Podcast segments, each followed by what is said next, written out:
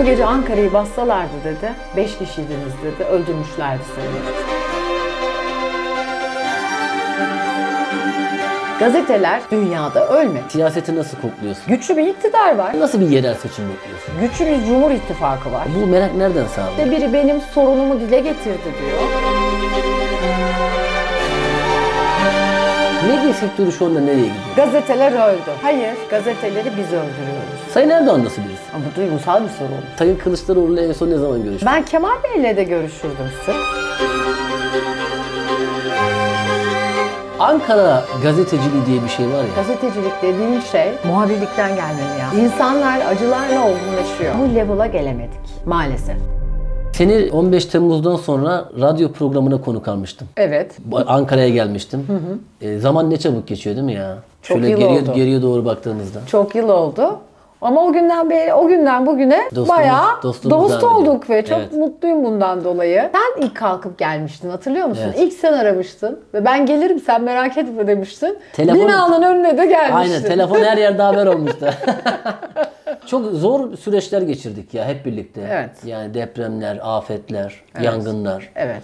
darbeler. Şöyle dönüp baktığımda 1996'da başlamışım madem ben mesleğe. Ee, ve gece muhabiriydim biliyor musun? O zaman tabii gece muhabirliği yapıyorum stajyerlik. Ondan sonra gece muhabirliği. Ben polis telsiziyle dolaştım bir yıl. Böyle belimde bildiğim polis telsizi dinleyerek geceleri çalışıyordum. Kazalara, şunlara, bunlara, adli vakalara hepsine gidiyordum. Ondan sonra bir yandan da okuyordum üniversitede. Sonra beni ilk NTV'de o zamanki sahibi, ilk sahibi Cavit Çağlar'dı. NTV'de ilk yayına çıkardılar ama saat kaçta çıkardılar? Çünkü ilk yayınım, ilk canlı yayınım olacak. Ya hafta sonu ya gecenin bir vakti. Ne sabah dört buçuk mu beş mi ne?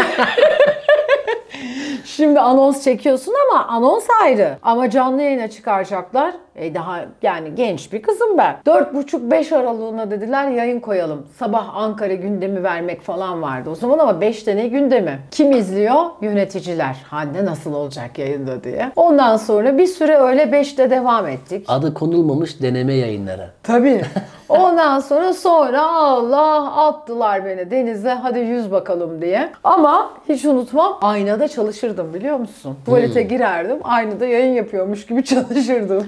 Ama şöyle sosyal medya artık tabii bu iletişimi biraz daha hızlandırdı. İnsanlara veri akışı biraz daha hızlı. Biz mesela bugün sosyal medyada gazetecileri falan konuşurken aslında backgroundlarına bakmıyoruz yani. Nerelerden geldiler, hangi zorlukları yaşadılar. Yani A taraftaki veya B taraftaki fark etmiyor yani. Ama bugün bence sektörde olan birçok isim çok önemli, geçmişte çok önemli işler yaptılar. Ha neyi savunurlarsa savunsunlar ve önemli bir geçmişe sahipler. Mesela ben biliyorum yani sen hem gazetecilik hem ekranlarda çok uzun süre çok önemli altın işlere imza attın yani. E ama onu şimdi genç nesil bilmeyebilir. Ya da işte artık o kadar çok televizyon, gazete, internet sitesi, sosyal medya bireysel olarak var ki insanlar dönüp de bu kadın kimmiş dur bir bakayım demiyor. Ya da çok balık hafızalıyız biz ya. Yani çok büyük acıları, olayları unutuyoruz. İnsanların ne yaptığını zaten unutuyoruz. Bir de kimse üstüne almasın ama çok hızlı meşhur olabilenler var. Bir anda bir bakıyorsun hop paraşütle bir şey olmuş. Biri yönetici olmuş paraşütle, biri köşe yazarı olmuş paraşütle, biri çok ünlü bir ekran yüzü olmuş. Ama aslına bakarsan gazetecilik dediğin şey bana sorarsan bana eski kafalı da diyebilirsin. Muhabirlikten gelmeli ya. Bayağı bu işin muhabiri olmalısın ki bir birikimin olsun, bir geçmişin olsun. İnsanlar buna artık bakmıyorlar. Oysa iletişim fakültesinde okurken ben staja başladım. Gece muhabirliği yaptım. Ondan sonra gündüze geçtim. Öyle ben şu saatte çıkayım, işim var falan da filan da yok. Saat yok. Aynı zamanda üniversitede okuyorum mesela. Sınava girerdim, işe geri gelirdim. Gecenin bir köründe çıkardım. Sabaha kadar ders çalışırdım. Sonra tekrar sınava giderdim, tekrar işe giderdim. Böyle bir acı dolu iş hayatımız oldu. Ya şimdi böyle biraz geçmişten konuşalım, biraz günümüzden konuşalım istiyorum hazır seni bulmuşken. Sizin de şimdi program var. Bu akşamki konuklar Yine herhalde Zafer Şahin. Var bütün Sayın ekip Bakan, burada. Masum tabii Bey. tabii tabii. Hepsi burada. Ondan sonra biz biliyorsunuz salı perşembe genelde dönüştürerek işte aynı isimlerle gidiyoruz ama yani Zafer var tabii. Zafer'i söylediğim için Zafer'le bir biliyorsun hem eğleniyoruz arada hem birbirimize kızıyoruz ama e, bakıyorum Her program bir atışma var ama. Evet, o diyaloglarımızı insanlar sanıyorum seviyorlar. Ama en son annem gerçekten ciddiye aldı. Siz gerçekten kavga mı ediyorsunuz, ne oluyor diye. Ama Zafer abi sanki ekranda şimdi o da olmadığı için rahat konuşabilirim. Bazen gerçekten böyle alınganlık da yapıyor sanki değil mi ufaktan? Biraz yapısında var herhalde. Yapar tabii. Bazen şey diyor ya sana ben konuşmuyorum. ben konuşmuyorum diyor. o zaman işte gönlünü alacaksın. Biraz medyada dönüşmeye başladı değil mi? Mesela sizin tartışma programı da daha içerik tüketicileri yani izleyicileri de oyuna dahil etmeye başladı. Siz biraz daha large program yapmaya başladınız. Aslında şöyle sanıyorum ilk bizimle başladı o. Sonra bayağı yayılmaya başladı. Bir gün ben bir tahta vardı burada. Arkama tahta alabilir miyim dedim. Ben bundan İstanbul'a da koyacağım dedi editörümüz mesela. Tahta bizde bayağı o iş tahtanın yaptı. hikayesi bu yani. Tahta evet yani ofiste bir tahta vardı ya dedim tahtaya yazsak daha iyi olur dedim. Aa dedi iyi fikirmiş dedi. Baktı tahta tutuyor. İstanbul'a da koyuyorum dedi. Sonra o tahtaya ayağa kalkılmaya başlandıkça bir baktım herkes ayağa kalkıyor programlardan. Sonra tabii Twitter'dan gelen mesajları şimdi X tabii. X'ten gelen mesajları okuduğunda insanlar aslında beni ciddiye alıyor. Benim sorunumla ilgileniyor görüyor. Çünkü mesela ekonomi konuşuyoruz ya da işte asgari ücret konuşuyoruz ya da herhangi bir konuda konuşuyoruz. O evine konuk olduğun insanın o konuda bir sorusu var. Yanıtını biliyorsam ne ala ya da konukların biliyorsa ne ala. Çünkü öğrenmiş oluyor. Diğer taraftan sesini duyurmak istiyor. Bir acı çekiyor orada. Bir sıkıntı yaşıyor. E, onun da sesini duyurabiliyorsan ne ala. O zaman bir evinde işte biri benim sorunumu dile getirdi diyor. İkincisi eğer sorununun yanıtı varsa öğrenmiş oluyor gerçeği. E, bu da önemli, kıymetli bir şey. Bir de izlerken kendini de aslında hissetmek istiyor. Kendini de görmek istiyor yani. E tabii. Ya tabii. Anadolu dili dediğimiz şey var ya bence. Tabii yani mutlaka seyirciyi de aslında içine alman lazım. Çünkü rahmetli Mehmet Ali abi derdir Mehmet Ali Birant. Her akşam birinin evine, milyonların evine konuk oluyorsun ona göre düşün derdi. Doğru. Aslında ben e, ya da işte konuklarım ya da arkadaşlarım hepimiz evlere konuk oluyoruz. Aslında onlardan biri gibi oluyoruz. O evin içinde yaşıyoruz. Yayındayken de bazen sana önemli telefonlar geliyor. Geliyor. en son geçtiğimiz birkaç ay önce işte Sayın Devlet Bahçeli de bir açıklama yayınlamıştı. Açıklama Evet. göndermişti. Bir de Evet. Sayın Erdoğan aradı. Sayın aradı. Cumhurbaşkanımız. Evet. Sayın Erdoğan aradı doğru. Birinde Doğru değil mi? Doğru hatırlıyorum yani. Doğru Çünkü senin de gidişinden belliydi yani. Yani sanıyorum iki defa oldu. Birini e, yazdılar, diğerini ilk kez burada sen öğreniyorsun. Birinde arkaya geçip yani beni alın ben dedi. ve takipçilerim öğreniyor. Ben öğreniyorum. beni alın yayından dedim ve Zafer'e de hareket ettim sen devam et diye. Orada bir böyle ekran var. Ekranın arkasına geçtim konuştum. Diğerinde de tek başıma gene oturuyorum. Galiba konuk muydum ya da oradan bir şey vardı. Kesintisiz yayın yapıyorduk. Gene beni alın dedim. O an sonra açtım. Biliyorum çünkü hani o numaranın hiç görünmemesini. Bunu şimdi burada söyledim. Lütfen arkadaşlar beni numaranızı saklayıp yayındayken aramayın. Çünkü bunu anlatacağım. Ee, ve Sayın Cumhurbaşkanı ikinci kez de öyle konuştuk yayın sırasında. Tabii bu arada beni o ilk yayından sonra Allah'ım yayındayım sürekli telefonum çalıyor ve bilinmeyen numara. Arkadaşlarım işte cep telefonumu edinmiş olanlar numaralarını saklayıp arıyorlar. Ya açayım diye. O kadar komik bir durum ki tabii. Yani Ama bu tabii bir şey söyleyeyim. Bu sana aslında bir iyilik değil yani. Bu Değil tamam şaka niyetli yapıyorlar ama gerçekten hani. Sayın Erdoğan arası açmayacaksın yani. Ya Evet yani yapmayın bana bunu. Yazık yani. Açsam mı açmasam mı yok diyorum yani. Ama zaten anlıyorsun yani bir programın içinde 10 tane bilinmeyen numara seni niye arasın? Ama bu çok tabii değişik. Şaka yaptıklarını sanıyorlar ama beni o Evet, anda diyor bitiriyorlar. ya, gerçekten bunu, bunu ciddi olarak söylüyorum. Bu bence doğru bir şey değil yani. Değil tabii Bu canım. yani arkadaşlarımızla da şakalaşırken onun seviyesini belirlememiz lazım. Evet gerçekten Böyle öyle. şaka olmaz arkadaşlar. Olmaz yapmayın lütfen rica ediyorum. Medya sektörü şu anda nereye gidiyor? Türkiye ve dünya diye ikiye ayıralım istersen. Dünyada bazı şeyler daha ağır ve mantıklı ilerlerken bizde biraz farklı gidiyor. Ne demek istiyorum? Gazeteler öldü. Hayır, gazeteleri biz öldürüyoruz. Bizden kimi içine katmak istiyorsan kat. Gazeteler dünyada ölmedi. New York Times, Washington Post, Le Monde bunlar öldü mü? Hayır. Hatta daha da güçlendiler. Hayır. Peki. Bunların internet siteleri var mı? Var. Peki. Abone- orada abonelik sistemleri var bir mı? dakika. Orada YouTuber'lar var mı? Var. Var. Orada X var mı? Var. Peki bizdeki sıkıntı orada haber kanalları var mı? CNN International, BBC var. Bizdeki sıkıntı ne? Biz bunları doğru yerlere koyup önümüzdeki doğru örnek çünkü adam yıllarca araştırıp o noktaya gelmiş. Doğru örneklerden yola çıkarak olması gereken noktaya getirmiyoruz inatla. Yani gazetelerin içeriği farklılaşacak. Gazeteler e, o günkü yani diyelim ki bugün günlerden Salı. Salı gününün içeriğiyle çarşamba günü basılmayacak. Gazete özel haber ve opinion görüş ağırlıklı olacak. Ama sen bu arada gazetenin internet sitesi olarak hem haber kanallarıyla hem X'tekilerle yarışacaksın. Yani aslında internet siten senin eğer bir gazeteysen ya da değilsen normal bir internet sitesiysen de haber yarışının içinde olacaksın. Son dakika yorumlar, farklılık, teknolojiyi işin içine katacaksın. Ha bana sorarsan basılı yani gazeten olsun olmasın internet sitelerinin mutlaka paralı hale gelmesi lazım. Bu mesela benim kendimce önerimdir. Ben en çok iş dünyasından şunu duyuyorum. Haber sitelerindeki reklamları görmek istemiyorum. Neden hiçbir içerik üretici reklamsız, şimdi bir reklamlıyı aç. Reklamsızlar için aylık uyduruyorum 5 lira ücret iste. Insight daha derin haber içinde 15 lira ücret iste. Bunların hepsi örneksel söylüyorum. Bunu yapmak zorundasın. Ha ama bunu yaparken ne yapacaksın? Muhabir, foto muhabiri, kameraman en kıymetlilerin olacak. Ve perde arkasındaki ekibin. Neden? Eğer bir şeyin derinlemesine haberini yapacaksan bir, tecrübeli gazetecilere, muhabirlere ihtiyacın var. Ona göre foto muhabirine ihtiyacın var. Ona göre kameramana ihtiyacın var. Dosya hazırlayacaksın.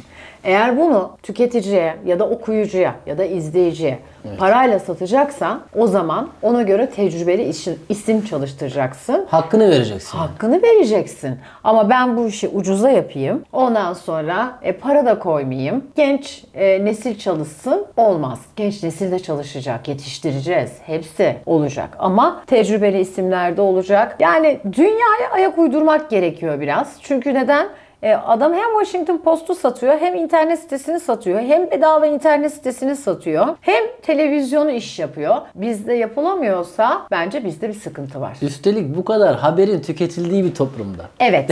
Yani onların mesela şöyle bakıyorum. Norveç'e git. Orada mesela son dakika bir günde değişmez. Belki bir ayda değişir. Türkiye'de bir günde 12 tane falan son dakika değişebilir yani. Ya, evet. Öyle bir durum söz konusu. Ankara gazeteciliği diye bir şey var ya. Var. Yani böyle bir bizim bilinçaltımızda da var. Bir Ankara gazeteciliği yani bizim meslek büyüklerimiz işte nedir? Meclis muhabirliği, işte bu Ankara temsilcilikleri vesaire. Burada da siyasette birçok farklı rengidi siz gidiyorsunuz, görüşüyorsunuz, görüşler alıyorsunuz. Telefon diplomasileri yapıyorsunuz. Sen özellikle Zor soru geliyor, Hemen evet. hemen herkesle görüşen kişilerden birisin yani. Nasıl şu anda siyaseti nasıl kokluyorsun? Güçlü bir iktidar var. Güçlü bir Cumhur İttifakı var. Hani işte ne bileyim yok işte MHP ile AK Parti'nin arasının bozulacağını iddia edenler tamamen o iddialarıyla yaşamaya iddia olarak mahkumlar. Öyle bir dünya yok. AK Parti'de, MHP'de yan yana birlikte aynı yolda Cumhur İttifakı olarak yürüyor. Hatta en son Sayın Devlet Bahçeli Sayın Saffet Sancaklı'nın istifasını falan istedi yani bir konuşmasından dolayı. Şimdi ben Sayın Bahçeli'ye çok saygı duyarım, çok da eski tanırım. Bahçeli eğer Cumhur İttifakı'nda yola çıktım, destekliyorum, Türkiye'nin milli menfaatleri bunu gerektiriyor derse ve bir şey istemiyorum derse nokta bitmiştir bir şey istemez. Tamamen Türkiye'nin geleceği için, sınırları için, güvenliği için, dünyadaki yeri için elinden ne gerekiyorsa da yapar. Dolayısıyla hani şaşırdın mı diye sorarsam hiç şaşırmadım. Feda etti yani vekilini. Bence önemli bir duruş. Genel olarak böyledir ama. Yani baktığında şöyle bir dön geçmişe bak. Bahçeli budur. Klasik otomobilleri de var biliyorsun. Bilmez mi? Ben bir röportaj, daha doğrusu bir belgesel çekecektim de sonra bizim iş yalan oldu bence yani. Şöyle çok tabii seviyor. Kendisi de kullanmayı seviyor. Birinde bu binada değildik. Diğer eski binadaydı. Klasik otomobillerinden biriyle geldi. Gerçekten mi? Evet. Çok iyi ya. Ondan sonra yukarıda sohbet ettik. Sonra beraber bir tur attık. Ve e, arkada da kameraman arkadaş, galiba foto muhabiri arkadaş da vardı. Çok hoş bir sohbet oldu. Tesbih sever. Onu bilmiyorum. Ben en son 30 Ağustos resepsiyonunda Sayın Bahçeli'ye dedim ki ben sizin bir röportaj vermeyeceğinizi biliyorum bana. Ama ben araçlarınızla bir belgesel çekmek isterim dedim. Çünkü araçların çok önemsediğini biliyorum. İyi Evet. bakıyor onlara garajda Evet, falan. evet. Çok pozitif yaklaştı ama sonra bir, bir türlü iletişim sağlayamadık. Ben ilerleyen yıllarda olacağını düşünüyorum. Umudum var yani. İnşallah. Çok da keyifli olur. Vallahi iyi olur ya. Bir de şey var ya bence genç kuşak da mesela Devlet Bey'in bu yönlerindeki eğilimlerini, yaklaşımlarını bilmesi bence çok kıymetli bir şey ya. Bu değerli bir şey ya. Tabii arabaları, müzik zevki, bakma sen işte e, iyi bir televizyon izleyicisidir. Her türlü haberi, her farklı kanalı izler, yorumları kaçırmaz. Dolayısıyla inşallah yaparsın. Çok Umarım. renkli bir şey çıkaracağına eminim. Umarım herkesten e, şey diyor ya, Amerikan başkanı adayları gibi devreye sokun diyor. Sen Sayın Erdoğan'ı da çok uzun yıllardır takip eden hem yurt dışı seyahatlerinde hem programlarınızda çok fazla konuşuyorsunuz. Sayın Erdoğan nasıl birisi? Senin gözünden. Ama Bu duygusal bir soru olur. Yani benim için çok kıymetli bir isim. Şöyle, e, tabii ben yıllarca başbakanlık muhabirliği yaptım. Yani Sayın Ecevit'i de takip ettim. Dışişleri Bakanlığı'nın önünde başbakan yardımcısıyken Sayın Çiller'i de takip ettim. Sayın rahmetli Erbakan'ı da takip ettim. Rahmetli oldu Ecevit de aynı şekilde. Süleyman Demirel aynı şekilde. Ama tabii Cumhurbaşkanı Erdoğan başbakan olarak göreve başladığı gün zaten başbakanlık muhabiriydi. Ve o günden itibaren takip ettiğim bir süreç var. Çok bir ara mesela o başbakanlık yıllarının bir dönemi benim için bazen şey diye düşünürdüm. Allah ben niye eve kira ödüyorum? Hiç evde kalmıyorduk ki. Yani ya yurt içinde takip Evet. ediyorduk ya yurt dışında takip ediyorduk. Dolayısıyla hep bir aradasınız. İkincisi tabii en önemli. Ha, bizim tabii başbakanlık muhabiriyken işte AK Parti kapatılma, Avrupa Birliği pazarlıkları, Kıbrıs. Mesela geceleri başbakanlıkta kaldığımızı bilirim ben. Yani muhabirler birinde herhalde Cemil Çiçek hükümet sözcüsüydü. Konunun ne olduğunu bak hiç hatırlamıyorum ama orada küçük bir basın büromuz vardı. Orada uyuyakalmışız açıklamayı beklerken ve Cemil Çiçek gelip uyandırdı. Açıklama yapacağım hadi diye. Çok iyi ya. tabii. Ondan sonra e, ve sonra tabii takip ettik ettik ettik. 15 Temmuz gecesi oldu. Yani işte hiç şeylere girmeyeceğim. Saçma sapan iddialara yani istersen girebilirim o ayrı da. Saçma sapan iddialara, yazılanlara, çizilenlere o gece işte herkesin gözü önünde açık bir ofis olduğu için bir sürü şahidim var. Herkesin gözü önünde gerçekleşen bir bağlantı oldu. Bazen içinde olduğunuzda ne yaşadığınızı çok anlamayabiliyorsunuz. Ya da neyle karşı karşıya kaldığınızı. Zaman geçiyor. Onun üstüne bir şey konuyor, bir şey konuyor, bir şey konuyor ve idrak ediyorsunuz. Mesela o gece benim için şu yani bir ağlayan muhabirlerim vardı. Hayatlarında doğal olarak ilk kez bir darbe gördükleri için. İki, çığlık atarak beni buradan kurtar diyen muhabirlerim vardı. Evine gitmek isteyenler vardı. Ben ailemle birlikte olmak istiyorum diye. O arada da yani ben sürekli zaten temastaydım ekibiyle. Başta Sayın Büyükelçi e, Hasan Doğan Bey olmak üzere. Ben biliyorum Cumhurbaşkanı'nın hayatta olduğunu, yaşadığını. Ay çıkmışım 5 dakika önce bizim aracılığımızla demokrasiye bağlılığını ifade ediyor. Birazdan açıklama yapacak diyorum. O açıklama gelmiyor, gelmiyor, gelmiyor ya. Hani çünkü o geçişi de televizyonların görmesi de engellendi o arada. Ve sonuç itibariyle işte o an o yayını yaparken benim derdim Cumhurbaşkanı yaşıyor. Çünkü benim muhabirlerimin üzerine insanlar ölüyor. İnsanların öldüğü noktalarda benim muhabir arkadaşlarım, kameraman arkadaşlarım çalışıyor genelkurmayın önünde. İzli mermiler atıyor Hande diye bağırıyor. Çığlık atıyorlar. Uzaklaşın oradan bırakın dedim. Mesela. Cumhurbaşkanı yaşıyor. Kaçmadı. Benim onu göstermem lazım. Birincisi bu. İkincisi e, ister istemez korkuyorsun. İşini yapıyorsun ama bir yandan da korkuyorsun. Yani hani şuna korkuyorsun. Hep aklımda kızım var. Kızım annemle. Tabii sonrasında o gece bir sürü bir sürü bir şey yaşandı. Netice itibariyle o an benim için çok kıymetli ve çok özel bir andı. Bak bunu bugün daha net söyleyebiliyorum. Çünkü o an onun içindeyken o haberi yaşıyorsun.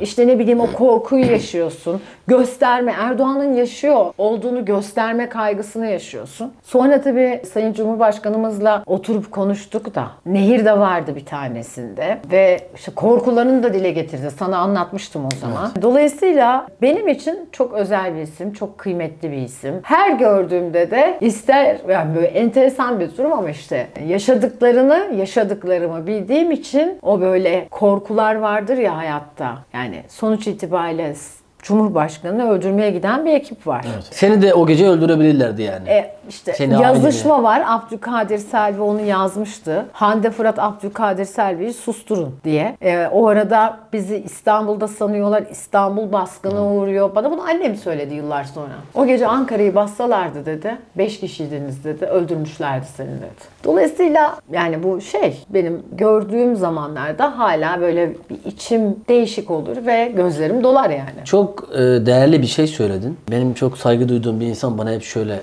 nasihat verir. 10 yıl önce izlediğin filmi mutlaka 10 yıl sonra tekrar izle. Evet. Anlamlandırma şeklin daha iyi olacak. Birçok detayı daha iyi göreceksin. Evet. 10 yıl önce dinlediğin şarkıyı 10 yıl sonra tekrar dinle. Şarkıya doğru. bambaşka anlamlar yükleyeceksin Çok diye. doğru. Şimdi biz o dönem seninle de e, röportaj yaptığımızda tabii e, radyoda çok her şey çok sıcağı sıcağınaydı. Sonrasında bir sürü süreçler yaşandı vesaire. Ama bugün bakıldığında gerçekten e, bundan yüzyıllar sonra konuşulacak e, ülkenin gidişatı açısından, selameti açısından Sayın Erdoğan'ın varlığı, e, hayatta olduğu, en azından hayatını kaybedecekse de Türkiye toprakları içerisinde kaybedeceğini göstermiş oldunuz. Bence bu çok değerli bir şeydi. E, aynı zamanda o karanlık içerisinde bir umuttu da. Herkese bir umuttu. Diğer kanallar da bunu hemen hızlı bir şekilde Tabii. aynı şekilde pilot uygulamaya aldılar. E, dolayısıyla ben saygı duyuyorum. Çok önemli bir şey. Hem sana hem de orada Hasan Doğan'a. Bu Tabii çünkü ki. şöyle bir şey bazen e, Türkiye'de zaman zaman işler nasıl oluruna değil de nasıl olmazına konuşulur yani. Öyle mi yapalım, böyle mi yapalım, öyle olmaz falan. Hasan Doğan orada inanılmaz bir aksiyon almış bence. E, burada Hasan Doğan'ın rolü de çok büyük. Belki bunlar çok konuşulmuyor ya da Hasan Doğan bu kendini ön plana çıkarmayı çok e, tercih etmiyor ama Aslında çok kıymetli. Yani şöyle bir buçuk dakikalık bir konuşmada evet Hasan Doğan'ın inisiyatifi tabii, Tabii, ki çok beyefendi de kabul ettiği için ve oradan ayrılırken mesela e, ben kitabımda da yazdığım için söylüyorum. E, Hasan Doğan'ın ailesi de o otelde ve e, yer yok biliyor musun e, helikopterde. Ve Hasan Doğan'ın ailesi orada yer olmadığı için Hasan Doğan onlarla vedalaşıyor. Onları orada bırakıyor ve beyefendiyle birlikte gidiyor. O gecenin gerçekten her insan için böyle içini acıtan hikayeleri var. Tabii ki şehitlerimiz var, gazilerimiz var. Onları da unutmamak lazım yani en çok iç acıtan o hikayeler. gece bu ülkenin geleceği için sokağa çıkan, sokağa çıkamayıp evinde dua eden, Tabii. Dua bile edemeyecek takati olmayan ama bunu temenni eden herkes bence büyük iş yaptı yani. Kesinlikle. Ben de aynı fikirdeyim. Geride kaldı. Bir daha olmasın. Evet. Bunun için de hepimizin çok dikkatli olması lazım. Herkesin dikkatli olması lazım. Bir de şu. Ya bu ülke çok kıymetli bir ülke. Çok güzel bir ülke. Evet. Artık sen ben o bu şu ayrımı bırakıp bir saygı duymayı. iki gerçekten sevmeyi denemeyi öğrenmemiz gerekiyor birbirimizi. Ya birbirimize karşı çok ön yargılıyız. Felaket. Birisi biraz başarılı olunca kıskanıyoruz. Hemen Felaket. arkasından konuşuyoruz. Onu yapıyoruz, bunu yapıyoruz. Yani ben e, Covid'den sonra hayata bakışım değişti ki sen de beni Covid'de çok aradın yani. Gerçekten böyle ikinci kez hayat derler ya. Ben o günden sonra birçok arkadaşım bana şey diyor. Senin gerçekten Covid öncesi ve sonrası Adem Metan ikiye ayrılıyor. Belki de böyle olaylar mı yaşamamız gerekiyor onu bilmiyorum ama. Aslında yaşamamamız lazım. Yani Allah kimseye En azından yaşarsak da vermesin. ders alalım. Hayır vermesin bak. Çok geçmiş olsun. Covid'de de ne kadar çok insan kaybettik. Sonrasında da doğrudur değildir bilmiyorum. Yan etkileri şunlar bunlar hala tartışılıyor. Kaybediyoruz genç isimleri hem de. Ben babamı çok küçük yaşta kaybettim. Annem babasını küçük yaşta kaybetti ve kızım da benim kendi babasını küçük yaşta kaybetti. Evet, maalesef. İnsanlar acılarla olgunlaşıyor. Ve o zaman hayatta kimseyi kırmaya değmediğini zaten ister istemez biraz erken öğreniyorsun. Ve hırsların, hırs için birini kırmanın aslında ne kadar gereksiz olduğunu öğrenmiş olman gerekiyor. Ya da hep şunu söylerim. Ya Adem bu çok yakışmış sana demek bu kadar zor olmamana. Yakıştıysa söyle ya ne kaybedeceksin ki? Aynen öyle Ay çok da yakışmış bız bız bız bız bız falan diye içinden geçirme bunu abi söyle. Başka bir şey soracağım. Sor bakalım. Ee, Sayın Kılıçdaroğlu'yla en son ne zaman görüştün? Çok oldu. Özlüyor musun? Yani ben Kemal Bey'le de görüşürdüm sık. Sık nasıl? Ee, arada sohbetlerimiz olurdu. Biliyorum arada Ee, sana demeçler falan veriyordu yani. Evet onun dışında da yani şimdi gazetecilik demek sadece demeç almak demek değil. İster istemez Ankara gazeteciliği şöyle bir şey. Aslında bizden daha eskilerde evlerinde davetler olurdu. Yemekler düzenlenirdi ve daha sık görüşmeler olurdu. Ben de mesela pek çok siyasi liderle demeç almak için değil, sohbet etmek için, beyin fırtınası için de bir araya geliyorum. Ee, Dolayısıyla Kemal Bey çok efendi bir liderdi. Nezaketi, siyasi görüşünü ayrı konuşabiliriz. Eleştirdiğin noktalar olabilir, gazeteci olarak eleştirmediğin noktalar olabilir. Ama şunu söyleyeyim, bir, inanılmaz nezaketli davranırdı. İki, gazeteci olarak hani Hande şu soruna da yanıt vermiyorum demeç alırken dedi mi? Bir şey demedi. Ne sorduysam yanıtını aldım bugüne kadar. Dolayısıyla mesela enteresan bir şey daha söyleyeyim sana. Ben CHP'yi uzun yıllar izledim ha. Deniz Bey rahmetli. CHP bir yıllar evvel barajın altında kalmıştı. Ondan sonra ve meclise girememişti. Mehmet Sevigen, Deniz Baykal, işte ben, bir iki muhabir daha Türkiye'yi dolaşmıştı. Mehmet Sevigen o zaman böyle çok da büyük bir min, yani minibüs gibi. Minibüste otobüs ara, arası Yarım şey. otobüs diyelim. Ha. Ondan sonra oradan mikrofonu eline alırdı.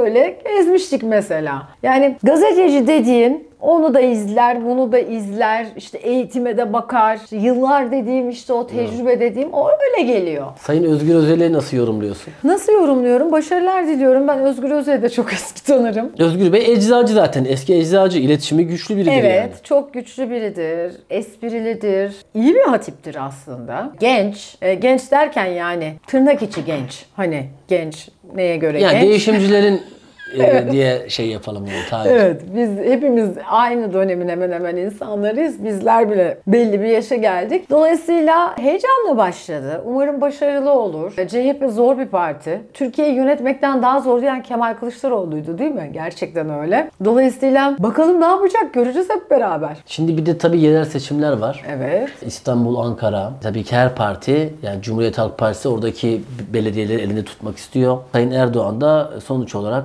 çok uzun bir süredir iktidar. Türkiye'de yerel yönetimlerde ciddi bir imzasız söz konusu. Muhtemelen bu illeri ve elinde olmayan diğer illeri de almak isteyecektir. Doğal olarak. Sen nasıl bir yerel seçim bekliyorsun? Bunu çok merak ediyorum. Vallahi ben nasıl bir yerel seçim bekliyorum? Ben aslında şöyle bir yerel seçim isterdim. Gerçekten şehirlerin sorunlarının konuşulduğu ve gerçekten o şehirlerin sorunlarının çözüleceği, ona göre projelere bakılacağı. Neden diyeceksin? Aslında hepimiz büyük sorunlarımızı genel seçimler için halletmemiz gereken konular. Ama şehir hayatı dediğin önemli bir hayat. Çünkü bir şehirde yaşıyoruz, bir ilçede yaşıyoruz, bir beldede yaşıyoruz. Ben orada altyapı sıkıntısı yaşıyorsam bunun değişmesini isterim. Benim orada depremle ilgili sıkıntım varsa değişmesini isterim. Çöplerim toplanmıyorsa değişmesini isterim. Ama her şeyden önce ben o şehirde yaşamak isterim. Yani yaşamak derken ne? Belediyecilik, evet temiz yol, çöp toplama, iyi bir otobüs, Şimdi mesela otobüse bindiğimde oturabilmek, freni patlar mı diye korkmamak. Bak bunlar çok komik şeyler. Yıl kaç? 2024'e giriyoruz biz. Avrupa'daki otobüsleri görüyorsun. Bir de bizdeki otobüsleri görüyorsun mesela. Parti ayırt etmeksizin yani bu. Tabii tabii.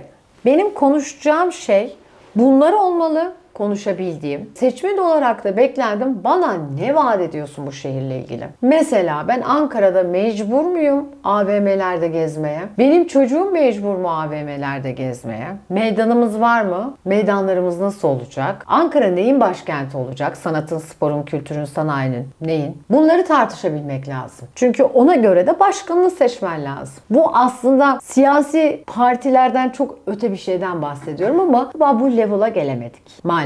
Ama ha şu var. Arkadaşlar bu arada şunu belirtelim. Hande Fırat şu anda arzu ettiği sistemi anlatıyor. Evet, yani evet. o belediye veya bu belediye şöyle böyle şeklinde hayır. söylemiyor. Hayır. Çünkü herkes her şeyi yanlış anlayabiliyor. O yüzden ama bir açıklama yapmak yani zorunda. Mesela bunun için ben sana bazı eski seçimler anlatayım şimdi. Ankara Kalesi seçilirdi o yayınlarda ve gazetelerin Ankara muhabirleri ya da Ankara temsilcileri e, hayır hayır. Ankara ekinin başındaki isimlerle programlar yapılırdı biliyor musun? Çünkü yereli en çok onlar bilirdi. Şimdi mesela X sokağındaki esnafın sorunu aslında çok önemlidir. Ya da Y caddesindeki parktaki yaşanan sıkıntı. Bunlar işte artık hiç konuşulmuyor. Ya sana bir şey söyleyeyim bak çok teşekkür ederim. Harika bir anlatı yaptın. Bir örnek vereyim ve lütfen bu konuyu sen de gündeme getir. Şimdi biz bir İstanbul depremi bekliyoruz değil mi? Evet. Büyük bir deprem bekliyoruz. Hadi İstanbul'un bütün ilçelerini bir kenara bırakıyorum. Ya ben şu ana kadar hem AK Parti'de hem Cumhuriyet Halk Partisi'nde hem de diğer partilerde Avcılar ilçesine aday olan isimle il- isim ismin geçmiş dönemleri açısından söylüyorum. Deprem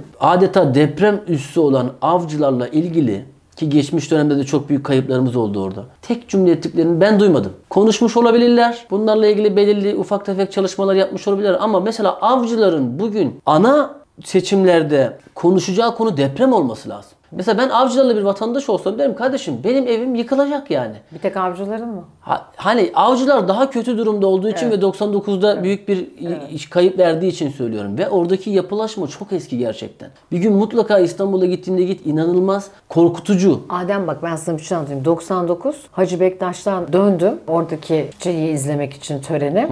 Yattım. Saat herhalde bir gibi falan yattım. Depremin olduğu saatte de zımp diye. Çünkü Ankara'dayım bak. Ankara sallandı. Uyandım. Annem teyzemle Kumla'da. Yani Marmara'da. Evet. Anneannemle kardeşim var evde. Anneannemle kardeşimi aşağıya indirdim. İlk saatlerden bahsediyorum. O zaman Gürkan Zengin'le birlikte BRT'de çalışıyoruz Ankara temsilcisi. Fırladım BRT'ye gittim. İlk gelen kameramanla birlikte kimseyi beklemedim. Altımda pijama altı. Üstümde beyaz bir V yakalı tişört diyeceksin ki hep beyaz V yakalı tişört mü buluyor seni? Evet. Saadet Oruç şimdi Cumhurbaşkanı'nın baş danışmanlarından. O zaman bizim diplomasi muhabirimiz. Ceket de yok. Saadet'in ceketi de aldım oradan. Fırladık gittik. Çünkü kimseye ulaşamıyorsun. İletişim yok. Evet. Ve ilk bildiğimiz şey Ankara'dan sonrası bitti. Yok oldu dediler. Herhalde işte dönüşümle giderek gelerek 8 aya yakın deprem bölgesinde çalıştım. Bak ilk gittiğim an itibariyle o çığlıklar yani hiç unutmuyorum. Bu arada arada annemi kumladan çıkarmak dahil. Ne zaman ağladın diye sorarsan sanıyorum bizim zamanımızda iş başında ağlamak gibi bir durum yoktu bu arada. Döndükten sonra, ilk döndükten sonra herhalde bir, bir ayın sonunda döndüm. Evde otururken bütün sinirim bir gecede boşaldı böyle hüngür hüngür sarsıla sarsıla ağlayarak. Ve konuştuk konuştuk konuştuk konuştuk konuştuk konuştuk. Günlerce konuştuk, unuttuk. Sonra bir daha deprem oldu. Konuştuk konuştuk konuştuk konuştuk konuştuk gene unuttuk. O haritalar hep çıktı. O fay hatlarını hep biliyoruz. Artık konuşacak zaman kalmadı. Evet bence de. Bu son depremde de oldu. Mesela şeyi unuttum. Niye bilmiyorum sorma bana. Deprem oldu. Yola çıktım. Foto muhabiri arkadaşımı aramayı unuttum. Bu yaşlılıktan olabilir. Tek başıma gittim. Biliyorum ben geldiğini biliyorum Ha? ilk gün. E, bak ilk gün Hatay'a girilemiyor dedikleri an ben Hatay'daydım. Adana hata yaptım. Ve ben Hatay'ı neden seçtiğimi de bilmiyorum. O an çünkü Hatay'la ilgili bir yani canlı yayın falan yoktu. Hatay'a girdiğim an itibariyle bittim zaten. Ama şimdi artık konuşacak bir durum kalmadı. Ben şuna bakarım. İstanbul depreme hazır mı ne kadar zamanda hazır olacak? Özel yasa çıkartılıyor. Peki çıktı.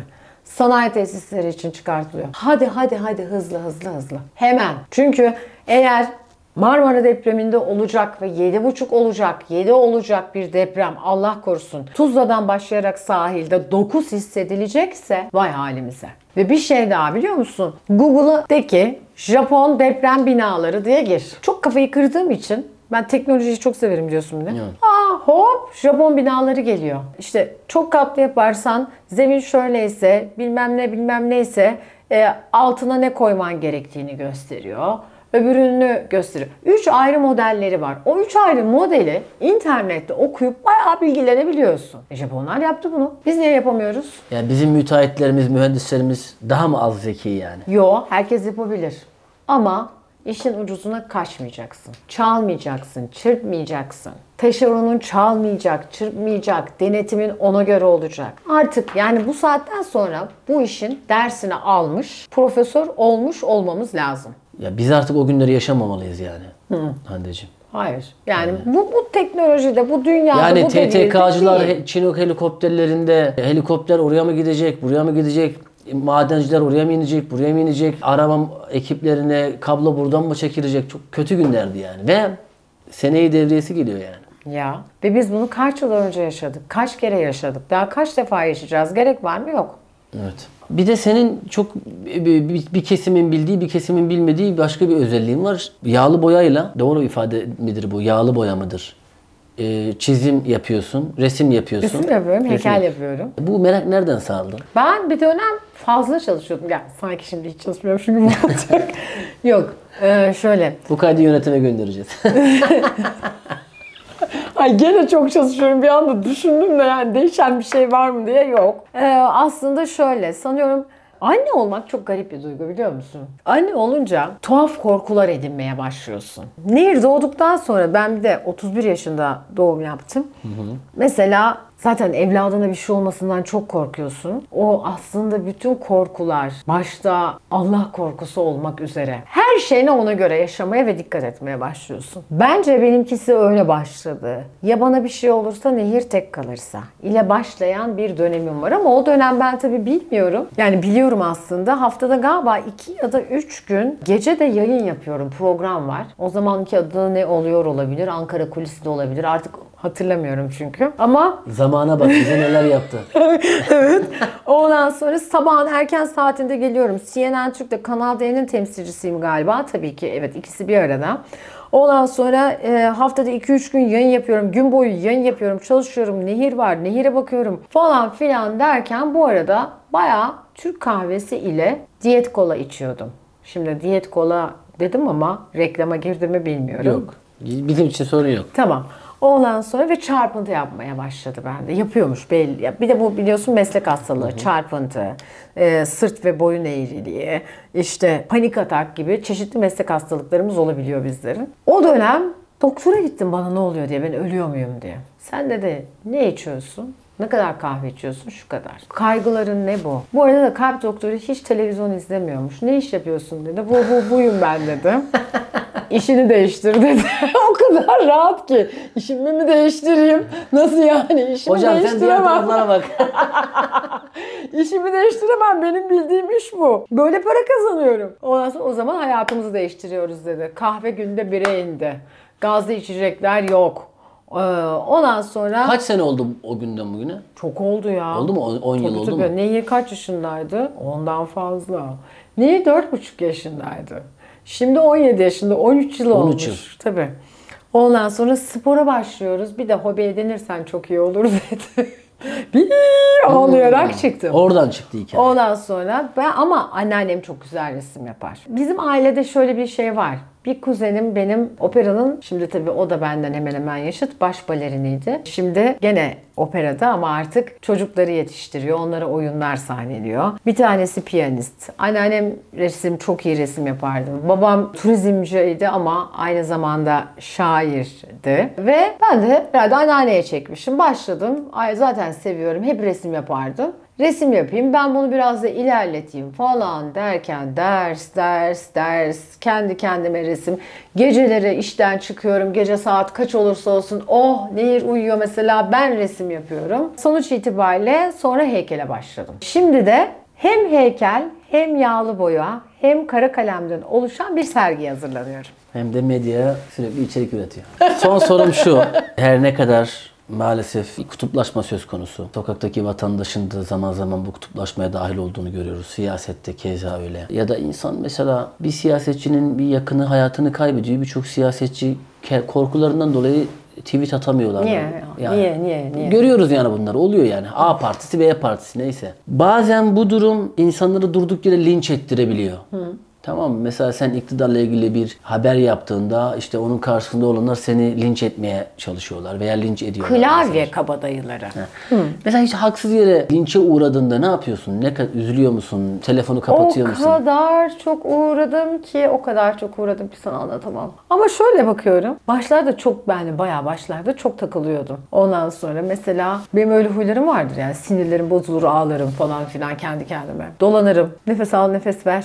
Semazen nefesleri. Bak hepsini bilirim meditasyonlar. Şimdi umursamıyorum. Açıklama bile yapmıyorum. Çünkü her şeyin doğrusu, gerçeği her türlü kayıtta mevcut. Zahmet etsinler. Açsınlar, baksınlar, beni arayıp sorsunlar.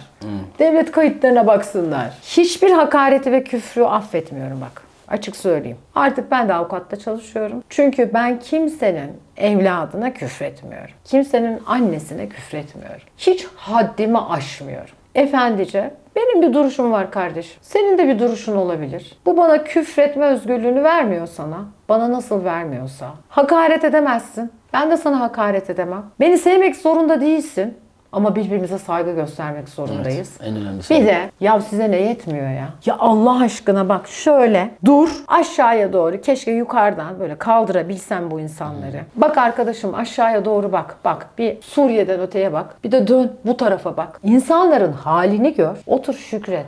Ya futbolda bile ya. Ya böyle bir şey var mı? Hakem senin düşmanın mı? Taraftar senin düşmanın mı? Taraftar taraftarla kavga eder. Öbürü öbürüyle kavga eder. Öbürü öbürüyle kavga eder. Spor bunun neresinde? Biz sporu niye yapıyoruz? Bu kadar küfür, hakaret, kavga neye ya? Sinirleriniz bozuksa şebeke suyuna sakinleştirici verelim. İşe yarar mı bilmiyoruz. Ben de bilmiyorum.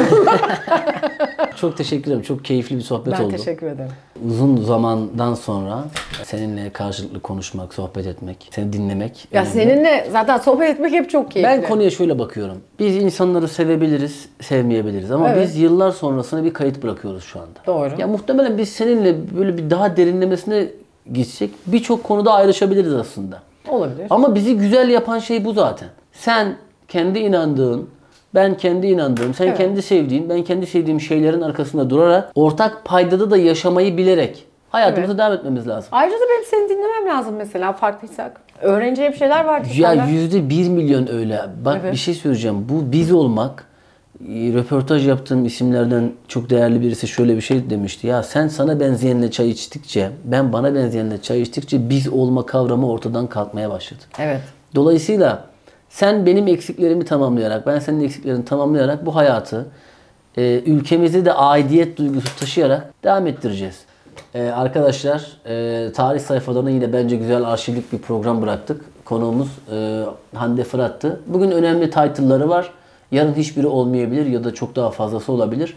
Ama Hande Fırat olarak gerçekten e, önemli işleri imza atan, e, mesleğinde e, zirveyi görmüş çok kıymetli bir isimdi. Bizimle röportaj yapması da bizim açımızdan e, tarihsel olarak da kıymetliydi. Önümüzdeki hafta yeni bir konukla karşınızda olacağız. Hoşçakalın.